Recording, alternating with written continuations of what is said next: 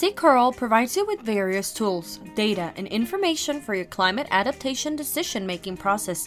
However, it is important to understand its limitations and what additional information you will be needed. CCORAL is not designed to answer every question that you may have about climate impacts on your projects or programs. Instead, it helps you to identify which questions to ask. Depending on your project type, it is likely that you will need to use a combination of climate data, topographical, and environmental data relating to the location of interest and socioeconomic information relevant to the local context. The Caribbean Weather Impacts Group, CARIWIG, gives access to climate data.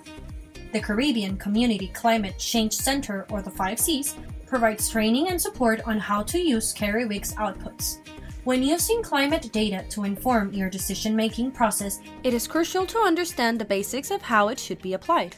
Uncertainty within climate data comes from a range of different factors as projections, climate models, climate adaptation options, possible future climate scenarios, and the level of climate risk.